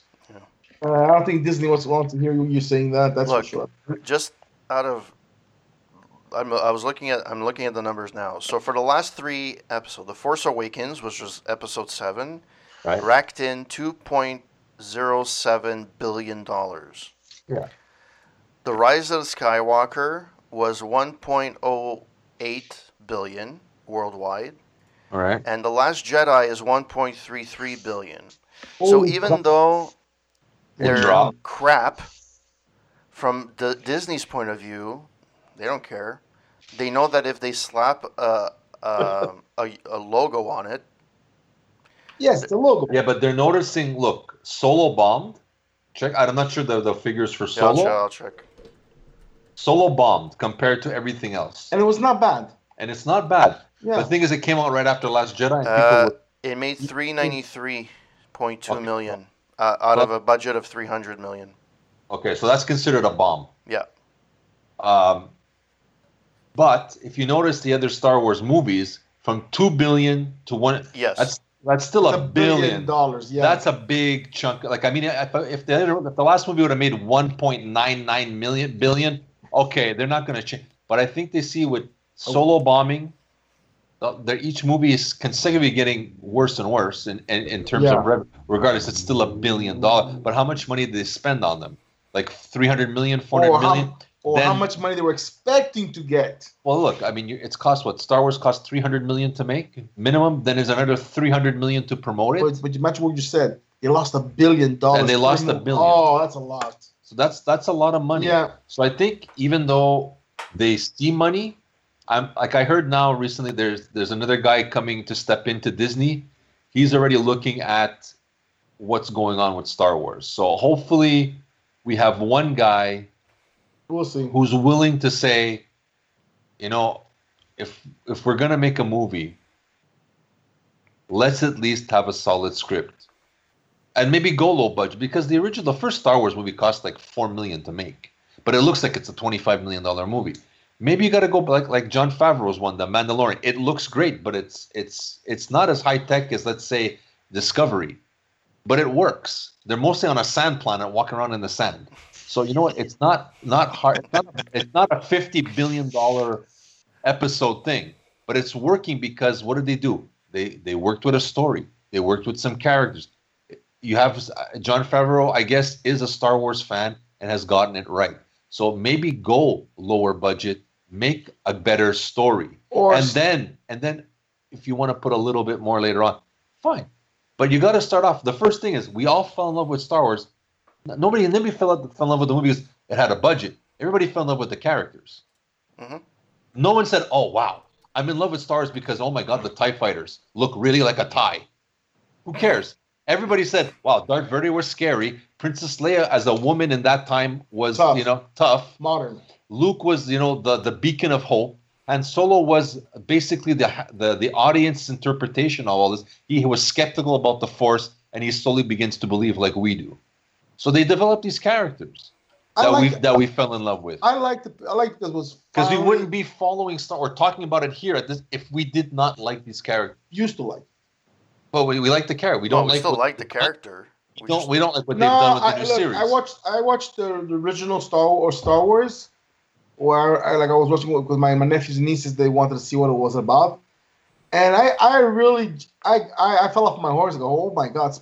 Like the old days, I used to love it because it was finally there was a great science fiction movie, special effects in the theater. There's always was uh, horror movies and all that. So I thought like, wow, right. But then when you really look at it again, the storyline was a bit stupid. It uh, the the fighting sequence was really B movie style. And the only thing I actually liked there was uh, Han Solo. I used to love his wisecracks. All the rest, to me, it's it's a, it's a, it's a. But that is Star Wars. They're based on B serial things that on it Saturday was morning. too much after. But you have to realize it was the seventies, right? Yeah, They were just beginning It to was- what we have it's now. like looking looking at Battlestar Galactica of those eras and the Battlestar Galactica that came out uh, a couple years ago. I mean, Yeah, but you can't compare. You can Yeah. you can actually have graphics that look really decent from your basement. Yeah. Before you had to have like this million dollar setup in order to do No, that and shooting it. no, no, no, it's nothing to do with that. When you watch Battlestar Galactica, the old ones, certain storylines you look at it because it doesn't make sense. You like because the geeky the geeky in me comes out. The new one, forget about the special effect. The storyline, the the the, the robots, the androids, what do you want to call it, Cylons. You're like, holy cow! They make it more they make it more scary, more realistic. It's the story I'm talking about. Forget about the special effect. The storyline is impressive.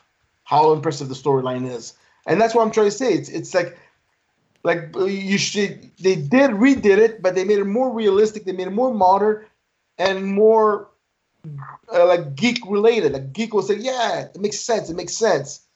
While Star Wars, they're trying to, to do the same formula and they're trying, ah, it's gonna work again. It doesn't work no more.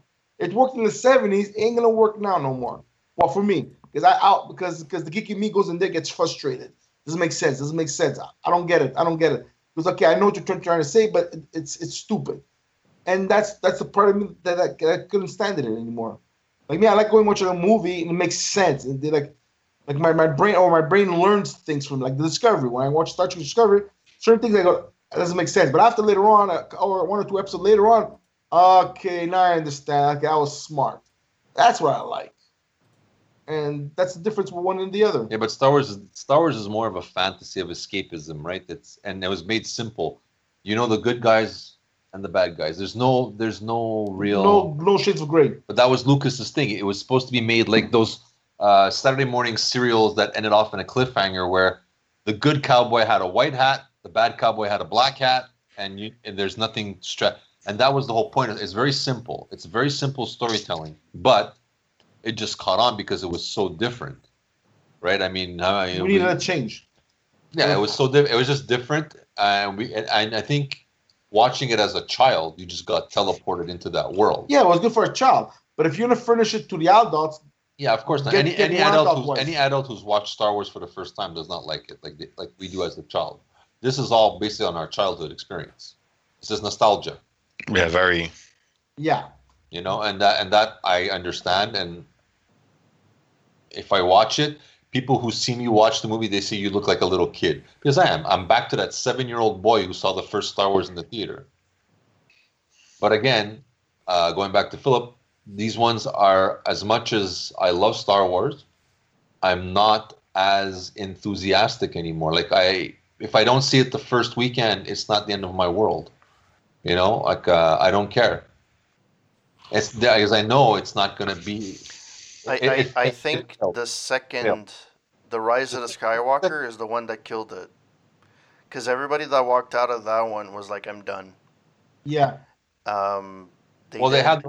Well, I like I like the Rise of Skywalker for certain aspects, but like I said, the first hour is damage control Oh, from the last one before. sorry, that's the last one. I, I was talking about the last one. It was the, the one before. Uh, yeah, that that one was like so. I understand the, what the director wanted to do by destroying everything about because it's been done to death. He's right, it has, and he wanted to change it, but you can't change it with these characters who are involved now. Finish their story arc first, end the series, and then say, okay, now with this new generation of Jedi, we can do these other things. Like there's stuff in the new one that Rey does. I won't tell you, you haven't seen it. She does stuff nobody's done before, but apparently we can do. So I mean, what happened for all these 50 years stuff that no one could do this stuff? You're gonna see she does something a couple of times that That Luke, Luke Skywalker doesn't. yeah, the, the, even the best, even Yoda can't do, or if he does, he never showed us. And, Yeah. you're, and you're going, WTF? What what just happened? But again, that's something that should be brought up after the Skywalker saga ends. Yeah, Let this arc go to completion. When it ends, you say, okay, now there's a new generation, and the powers have changed to this. and then you say, you know, it it, it evolves. Or The you explain it. Yeah. you explain it in the next one and then go for it but that they tried to do it with these characters destroyed the franchise for me destroyed the franchise so now when the rise of skywalker came out i was like eh I- and i'm quoting eh. and uh, so, but I I feel abused over here. you know so don't worry we're still doing social distancing no one's gonna, no one's gonna touch you. You'll uh, be called from now on, Mister. Eh. eh. Eh. well, you know, that's it. It's it's like I mean, I think they need to now rethink what they're going to do. Take a few years off. Just stick to the TV shows like they want to do, and and rebuild. I think I think Star Wars needs to end for a bit, like the movies for sure, and work on because the series the series works. The series works well. But I Uh, think, but I think also the industry has changed a lot, right? Um, the first trilogy, which got, released within a period of time, it took how many years for the ha- before they restarted the the series again, right? Episode one, two, and three. One year. Holly, Hollywood was used to be able to take a step back, but now it's money hungry and it's greed. And uh, yes, there's the occasional good story that comes out, but for the most part, if something is successful nowadays, you're guaranteed to always get a sequel, regardless if it makes sense or not. Like, I was thinking. know, I have no issue with sequels. The thing is, Disney. Let's use Disney as the, the back to Star Wars. It made it made a billion dollars, Mhm. and that's it being a bad movie. Which doesn't Now, now imagine if they would have made a good movie. yes. Now we're talking three, four billion, and everybody's happy because the shareholders make money and the fans are satisfied. Look like Yeah. like, like John Wick. John Wick, no stupid. Sto- I mean, a hitman loses his dog, and we're the third movie in, and I'm more excited to see John Wick four than I am to see any Star Wars movie or the next Mission Impossible. And don't movie. forget, John Wick number one, the first one that came out, didn't make a. a it took a long time to get its name in the theater, yeah, yeah. and it stayed like it didn't make like a, a, a like an amazing opening, but it stayed long But, in but the it's, theater. it's a lower budget film. but it stayed long in the theater that people were talking about it. but it's a lower budget film. And like Philip said, they can make special effects in their basement now. Yeah, So Disney, they said they make three hundred million dollars to make this movie. Whatever, you, uh, you can make it in your basement. These effects now.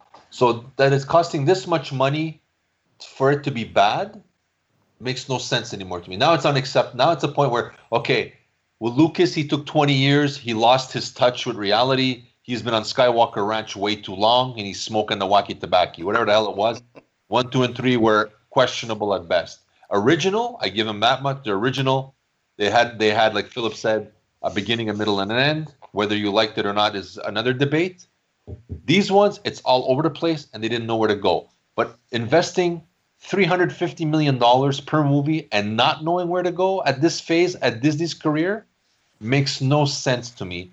That you can say that and and and go, it's okay. they're trying to rush production to make as much money as fast as they can. But they're gonna make they're gonna make their money But back. that's with but that's but that's the Then they wanna make- short-sightedness of it. yeah. Or It's- you said greed. It's greed. It's greed. It's- But imagine, like I said, they made the first movie made two billion as a as a bad movie. Again, imagine a good movie. Look, I said, oh, I'll put it in there. Star Wars, you can put in the same batter as uh, what's called James Bond. They both uh, they're getting worse and worse and worse. They they they, they because they they think the name will make the money to a certain T. Then it gets to a point when the person hears that name goes, I'm winning because I'm not going to theater no more. It's not worth spending my Yeah. money on that. That's it. But what to that credit though, personally, I think Mission Impossible has been getting better and better. Better, yeah. Oh, that's amazing! Uh, Mission Impossible. That's Right. one of the. I think that's the only franchise I can think of right now that the episodes are getting better, not Yes. worse. I, I I can't remember the last one that did that.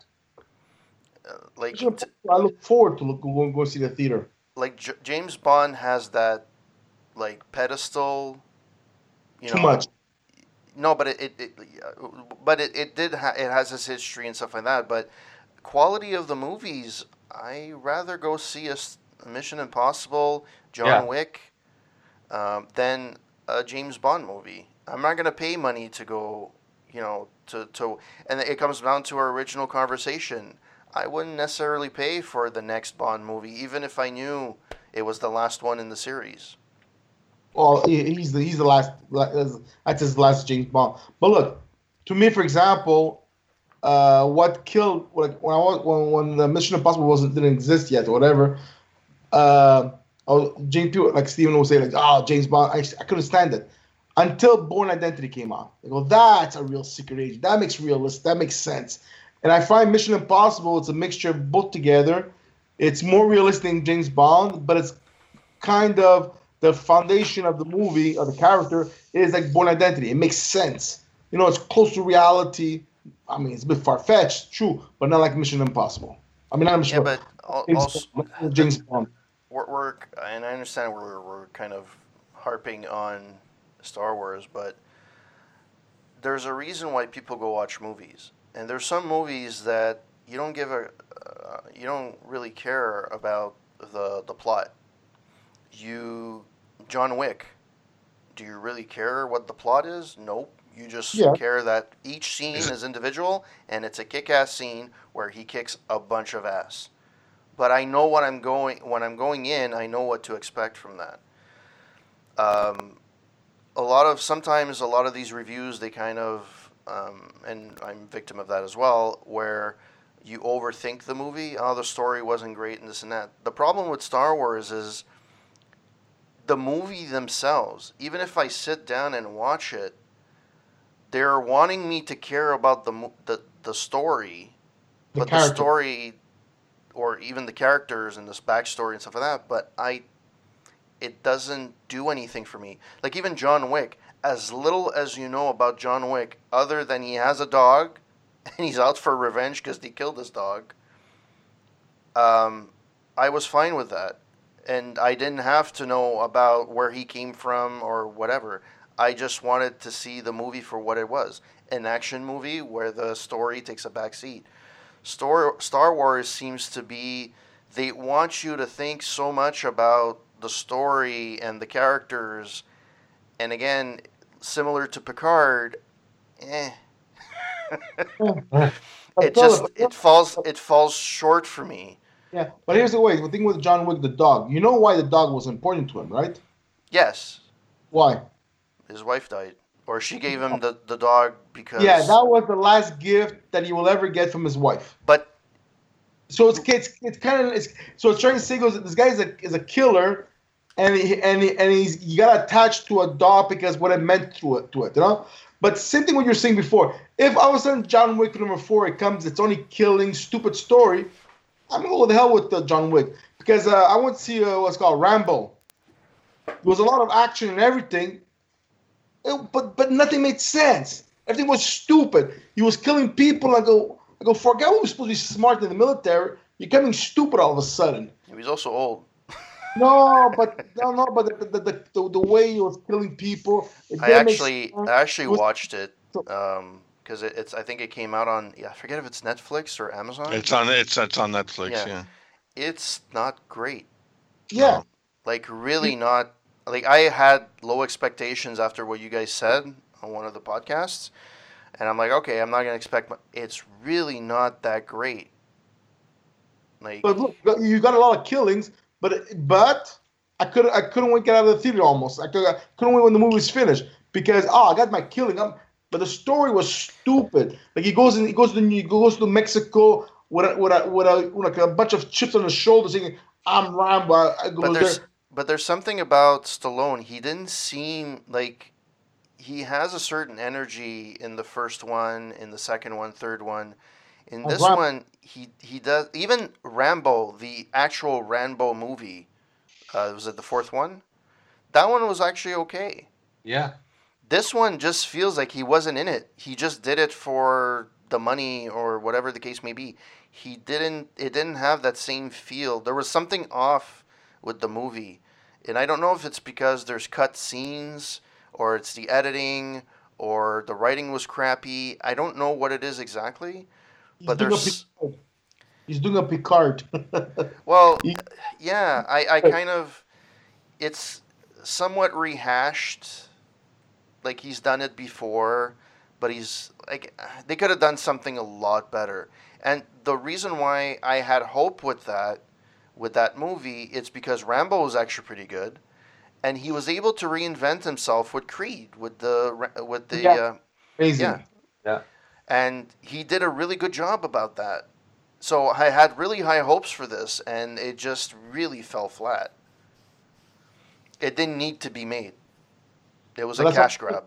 But I'm just trying to tell you, the example you're saying, the more action you put, then then you no. If there's like you example like uh, what we were saying about before, what's called uh, John, uh, my God, John Wick. You there has to be a good storyline to to to pull you in because the only action you're looking for, slow but surely you're gonna turn around and go, okay, whatever. All these killing, I seen it, or it's being over over exaggerated. I don't care no more. And that's the thing with Rambo. Like there was a lot of killings, but the reason the story was wasn't great, I lost interest in the characters in there. That to me was it became no more a storyline, it was a movie that I didn't care no more. And that's why the storyline is the most important thing in the world. Because if it draws you in, it brings you to a fantasy world, then you believe these characters are real, uh, kind of like you becomes realistic. You get involved. And that's what it is. The storyline is the most important thing in the world. And that's what Star Wars has to start realizing it. Forget about the special effects and everything. I seen movie, the special effect was amazing. Storyline sucks. I couldn't win. I was dragging myself just to, to finish, see where it's going, the storyline. I'm like you a bit, uh, Philip. Like, well, let me see how the ending, if it was worthwhile. And at the ending, I go, okay, I'm gonna throw this in the garbage because this this is the worst two hour. But visual was was impressive, but the storyline was stupid. What was that? That movie? They hit something Space Hitchhiker. once Went to see in the theater once. Something in the space. Uh, the Hitchhiker's Gu- Guide to the Galaxy or something? The the latest one that came out two years ago. The, the one of the the girl was a model. Oh, Valerian. Valerian. Oh, yeah. Visual was amazing. Was wow out of this world, literally. But the storyline is like, eh, eh, very Hollywood, very like, okay, seriously, you know, and that's that, that sense. So sometimes, as as great, how much money you put on the visual effect and everything, if the story doesn't pull you in, nothing's the money won't pull you in after. You know, we've been talking a lot about action movies and stuff like that. You know what I actually miss? I miss a lot of the movies that are, you know, story based. You know, before we used to have like The Fall used to have the dramas. You know, the action movies were in the summer. Yeah. Um, I find there's a lack of, like, there are some, but there's a lack of those story driven dramas like the Goodfellas of this world or the Irishman or I know that's just referenced a bunch of mafia movies, but there's other ones like The Patriot or a bunch of different ones. It seems it's very few and far in between, and the ones that do come out often fall flat. Like it's not super amazing. And that's why that's why you're not seeing a lot because the studios are not willing to invest in those in those stories because they're not the ones that make them the money Yeah, but do them properly. even though even though you do them properly it doesn't mean it's a, it's a bad product but now if it doesn't make over 100 million Yeah. your first weekend it's a flop which is stu- it's stupidity because it doesn't mean because not everyone gets up and goes to watch a movie it's a bad movie Yeah. no The majority of the movies, I would say it's an 80, 80 20 thing. So 80% it's in the middle. It's uh, not good, not bad. It's just in the middle. There's a 10 that are amazing, 10% that's amazing, 10% that are, it's complete garbage. Um, the problem on, don't is, you? Aren't you missing those uh, st- st- Steven uh, Seagal movies? Oh yeah, so amazing. Actually, went back and looked at Double Impact and Lionheart by Jean Claude Van Damme. It's just as bad. Oh my god, Yeah. That's those third- are boring. Yeah. I, They're- I, I, sorry. No, no, I was just gonna say like they're like, I remember them as being good movies when I was younger. I used to be like, "Oh, it's a Jean Claude." I when Jean Claude Van Damme used to come up with a movie, I used to be like, "Oh yeah, cool," and I watched them again, and I'm like, "Oh dear lord." Yeah, a lot of a lot of his movies didn't didn't age properly. Well, Steven Seagal, those are not too bad. There's like two, three movies like Hard, uh, Hard to Kill, Above, Above the Law. Yeah. and uh, Under Siege. Although I watched a review of Under Siege recently, and it's true, it's always under the category of martial arts, but there's no martial arts in that movie. Well, there's fi- some fighting scenes There's a few, under there's- siege. Yeah. but there's only like he there's at the beginning when he's a cook, he flips a couple of people, in, and then the, at the end there's a fight which is like a small knife, and they just keep waving their arms, but it's not really martial arts. um, but it, you know, other than that, the rest of his movies, uh, especially his straight-to-video stuff, is horrible. Uh, he doesn't even do his own stunts anymore. um, but the the '80s martial arts movies, like even the ones, um, I don't know if you guys remember Don the Dragon Wilson. Yeah. He used to have his he had a string of movies. They're bad uh, blood sport, uh, not blood sport. Uh, what the hell was it? He had this whole series. They're horrible. They're so boring. It's Isn't not that the the guy. Isn't that the guy from American Ninja? No, Don the Dragon Wilson was a world um, kickboxer. Um, he came out with like there's like one series where he came out with like seven movies, and they're all the same. That, that's his name. Bloodfist. Bloodfist, that's it. two. Yeah, there's a whole bunch of Bloodfist. It goes like to Blood Fist Five or something along those lines. Anyway, Six. yeah, it's it has Oh, n- okay. Yeah, I, I recognize him now. Yeah, yeah, yeah. um he's he's older now. He's sixty five. Um, Uh, right now, he uh, yeah, he's 65. 65. Um, Good. Beat him up. well, actually, I appreciate um, the Jackie Chan for what he does. You know, he's taken a bit of a back, a step back in terms of the roles he plays, and even the roles that he plays that he's a martial artist, he it caters to his age. Either he's a sensei, or you know, I know it wasn't that great of a movie, but the Karate Kid, he's like the teacher, right?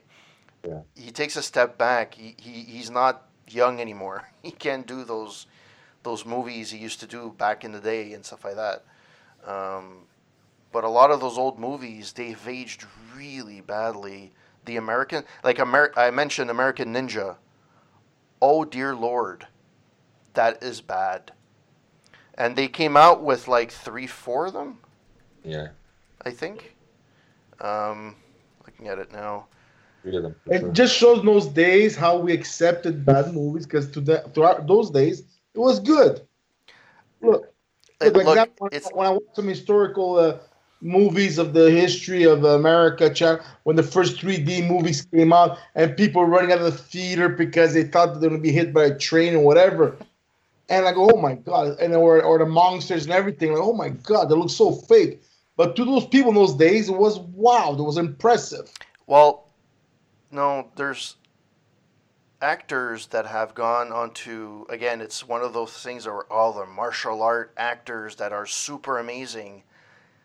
Did anybody ever watch in a series Chuck Norris movies? They're not that great. His earlier Delta Force. Delta Force. Delta Force is first of all, it's not really an arch- martial arts movie. It's Oh, I know. It's just shooting. Missing in action is horrible. It's so boring. He doesn't talk It- for the first like Invasion USA. Invasion Is that what- USA. Yeah, that's a horrible movie. Um, you know, and then there's other movies that came along the, the where he, the, obviously he had Walker Texas Ranger, which he had like that formula fight. Okay, avoid the punch, roundhouse kick on the floor on the ground, trip the guy, s- spinning heel kick in the stomach, punch him in the face, fight If it, over. works, if it works, use it again. That's all. every show I've actually watched. There's somebody on YouTube that had a compilation of all the of all the fights. They're all the same. With the expe- exception of special edition like two parters where he varied it a little bit. Um, he actually like jumps in the air when he kicks, but other than that, um, yeah, it's pretty much the same along the line. Oh, that was that was the season finale, so you could you could, you could, you could uh, mend his, his uh, pulled muscles for for next season. I think there was only one movie I liked from him, and that was uh, Lone Wolf McQuade. I Yeah. think. It was, Well, that's I- where he got his. Uh, isn't that where they make fun of him and he? Um, exactly. yeah. Yeah. it's for that movie because he's like the one man wrecking crew that kills everyone. Yeah, I mean, I like that one. I mean, it's dated. It's it still hasn't aged well, but it's out of all of his movies, that one I, I can go back to every once in a while. No, Yeah, no they, used, they used to be on Netflix. I think they removed most of them. Um, there used to be one where he wears like big those 1970s sunglasses. Yeah, yeah. Uh, good guys only wear black or something. Yeah, like that. something. Yeah, something like that. Those, I mean, they were they were okay for their time, but those are a little bit more. There's some drama to it. Like he doesn't always have to fight, but but you can see at that time he wasn't a great actor either. I mean, he, he can't he can't do the dramatic scenes. Like you can see he's reading a cue card, and you know, it's, We're trying to remember the line. Yeah, you could see like he's really like uh, you know, oh Debbie, I'm in fear of your life because I love you, you, you know, It's like it's like William Shatner School of Acting, you know, it's like, you know? No, all things considered, he's 80. Yeah, he is. Yeah, Fuck, he's not. Uh, he's not super young, huh? No. he's Republican at heart. Yeah, yeah, he's a hardcore Republican. No, but I mean, like his beginning, his earlier ones were a bit better than, especially when he went to, I think it was Cannon Films, Yeah, where son wanted to become a director, and he used his dad to get, but the movies were just horrible. he came out with like a movie or two a year from 1972, pretty much to 1996. Yeah, it's those Cannon movies that killed his career. Where they Cannon was known to like they they go and they ask every country how much would you pay to see a Chuck Norris movie, and they would take the money, and let's say they got like fifty million in advance, they'd only use ten million for the movie, and the rest was just to make the studio guys be rich, and they just used Chuck Norris to get international box office and stuff. But the movies were horrible. It was just Yeah, the one I was thinking of is the Octagon. Oh, okay, I oh, yeah. remember that. yeah, that was okay. Yeah, It was okay its time. I'm sure now it has dated badly. well, it's like Missing in Action was. It's a product of its time, right? It's Beirut, the Middle East, Yeah. um, Invasion USA. Holy crap, that's horrible. Yeah, I I actually have it over here. Invasion USA. It's on the shelf. It'll be worth something one day. Yeah. It's well, it's not on VHS. It's on just regular DVD. Maybe the VHS version would be worth something. Maybe. All right, guys. All I think we're going on two hours now. Yeah, I think we're. Uh, I think we've done all the bases. All right, so to whoever's this- listening, if This quarantine has um, hit us as well, so I think we just wanted to talk to each other. yeah, I Yeah. think so. I missed you guys so much. Um, if you guys want to read our reviews, you can go to our roundtable.ca, uh, where we have a few um, a few reviews that go up every week. We have track of the week, comedy recess as segments. We have gaming reviews, TV, music, and movies. Uh, if you like what you read uh, and what you see, you can also sign up to our uh, newsletter that comes out every two weeks, where you get all the news that we like to uh, to share and the reviews that we also did in the last uh, those last few weeks. And uh, we're not a gossip fight. We're not we're not uh, TMZ, but uh, we like to just talk about entertainment and what tickles our fancy. So uh, that's it. Have a wonderful uh, whatever quarter or quarantine, because I don't know when we'll be back, and uh, we'll talk next time. Hopefully soon. Hopefully soon. Hopefully Yeah. soon. And what by soon we mean 2021. So When we have a vaccine. Yeah. all right, guys, have a good one. All right. Ciao. Ciao. Ciao.